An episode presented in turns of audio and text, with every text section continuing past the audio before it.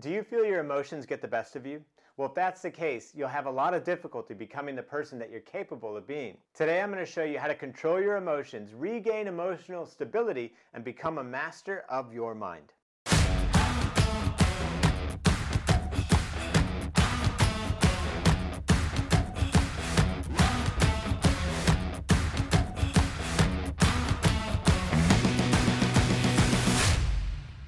Hi, my name is Eric Partaker, and I've been recognized as one of the top entrepreneurs in the country. And I'm also the author of two best selling books, including The Three Alarms. So, the first thing that we need to do to control our emotions so that they're not controlling us is to acknowledge our feelings. Too often, when we're experiencing negative emotions, we don't acknowledge that they're happening.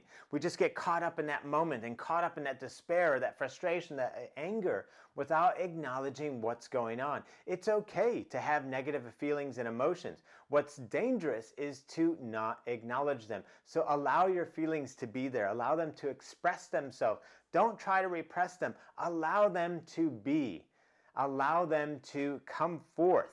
Acknowledge your feelings. Number two, we need to give our emotions a name. Now, I know this might sound a little bit strange, but in a moment when you're feeling anger, say out loud, I'm feeling anger right now. I'm angry. Or if you're feeling frustrated, say right there in that moment, I'm feeling frustrated right now, or I'm super, eh, you know, I'm full of frustration. There's a power in naming your emotions. As Dan Siegel said, when you name it, you tame it. And by naming your emotions, what you're actually doing is creating distance between you and that emotion. Because prior to naming it, it feels like you are one with whatever that emotion is. You feel you are anger. You feel you are frustration. You feel you are despair. You feel you are disappointment. You feel you are sadness. But when you name the emotion, I'm experiencing sadness right now. I feel sadness. It separates you from whatever that emotion is. And briefly, you feel that distance. And that distance gives you the ability to decide what do you want to do and experience and feel going forward. Do you want to stay with that emotion? Do you want to stay sad? Do you want to stay angry? Do you want to stay frustrated? Or do you want to acknowledge that you've just been there, you've distanced yourself from it, and now you're going to start taking steps to regain control, to get back to that positive or even just neutral place that you know you should be if you're operating from a point of mental strength and mental control and mental and and and emotional control. Number 3 to master and control your emotions, we need to stay physically healthy. 90% of your psychology is going to be driven by your physiology. 90% of your serotonin, for example, is produced in your gut, not by your brain. So, how do we master the fundamentals of our health so that we can master and control our emotional well being?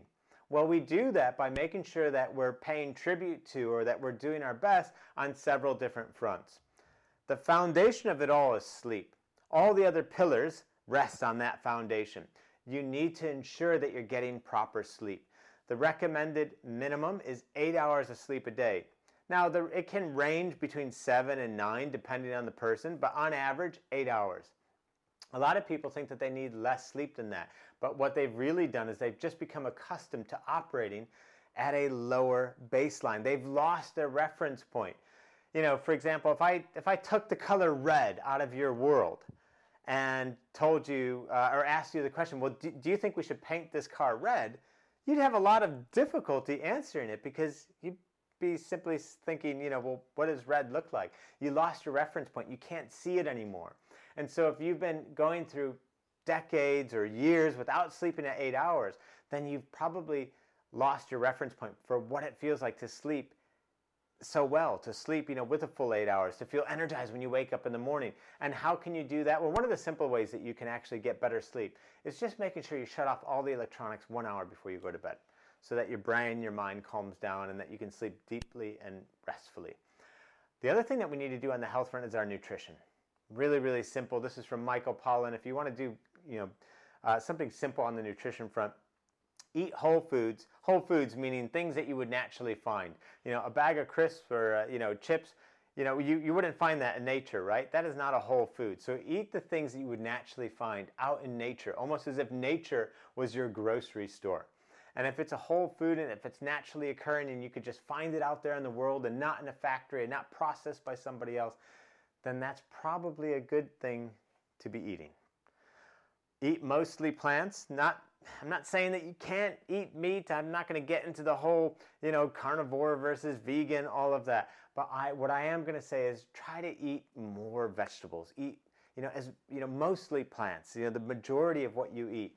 If it can be full of like leafy greens and lots of, you know, rich and colorful vegetables, you're on a good track there as well.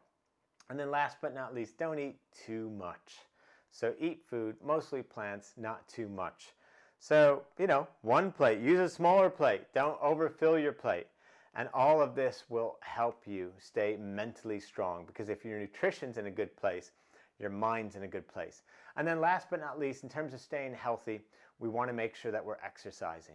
My personal recommendation is doing a mixture of both strength training and cardio training throughout the week. Your strength training could just be body weight exercises. Your cardio training could just be going for you know, a walk depending on your fitness level, or maybe swimming or bicycling or or running or jogging. But do something, keep that body moving because by exercising, we're flooding our body with positive hormones. And positive hormones puts us in a better state, in a better mood, and in a better position to master and stay in control of our emotions. Number four, use language to your advantage, positive language. I'll give you a quick example. When it comes to procrastination, if you were to verbalize what's going on in your head when you don't feel like doing something, you're probably saying something along the lines of, I have to finish something. And that is not empowering language. I have to. You're being forced to do something that you don't want to do, perhaps. And finish, well, finish is overwhelming. Flip the language around and instead say, I choose to start. And maybe just add a little bit on the end there for just five minutes. I choose. Why I choose? Because it puts you in control. You don't need to like what you're doing, but you can always choose. And starting is a lot simpler than finishing. And why for just five minutes? Well, it's just a little bit of a trick. The truth is, you never know when those five minutes pass. So if you make it super small to start with, it seems less intimidating and easier to start. So that's just one quick example of how you can be using positive self talk and using the right language to help you master your emotions, to help you fight that dread and despair and those feelings of overwhelm that you might get when kind of procrastination knocks on your door. Another way in which you could be using positive language is just through the use of positive affirmations. At the start of your day, what's a list of one, two, three, four, maybe five statements that when you read to yourself make you feel empowered, happy, and really confident and excited to go out and kind of conquer the day and go through the ups and downs and whatever may be in front of you.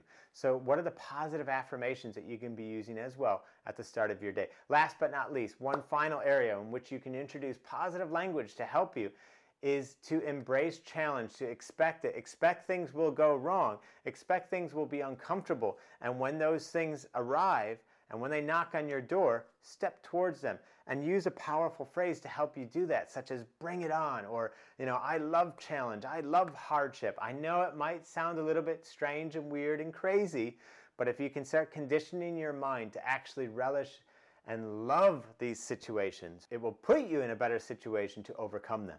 Number five, what you think about, you bring about. So if you're going to sit there and dwell on negative things throughout the day, guess what? It's going to put you in a negative mood state and leave you susceptible to negative emotions, which, if left unchecked, can completely derail you and put you into a downward spiral. So instead, be mindful of what's going on. What are you thinking about? What are the thoughts that are going through your head? And if you notice that they're being overwhelmingly negative, Boom, that's your cue right there. How can I start tapping into and thinking about things that are more positive? What you think about, you bring about. And I'd love to hear from you, so don't forget to leave a comment and a rating as well. And if you'd like to get a copy of my new book, The Three Alarms, please head over to my website at ericpartaker.com.